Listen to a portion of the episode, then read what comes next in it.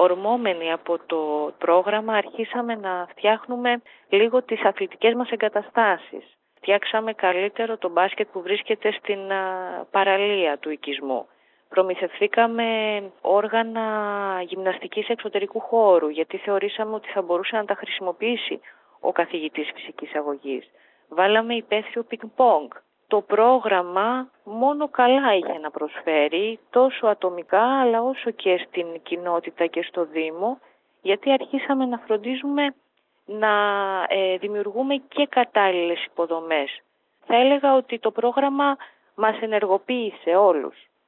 Τα δικά μου τα παιδιά περιμένουν πώς και πώς να έρθει η συγκεκριμένη ώρα που είναι το τμήμα τους για να πάνε αυτό το, αυτό το χρονικό διάστημα που αναφέρεται στο ρολόγιο πρόγραμμα να, να κάνουν μαθήματα κολύμβησης.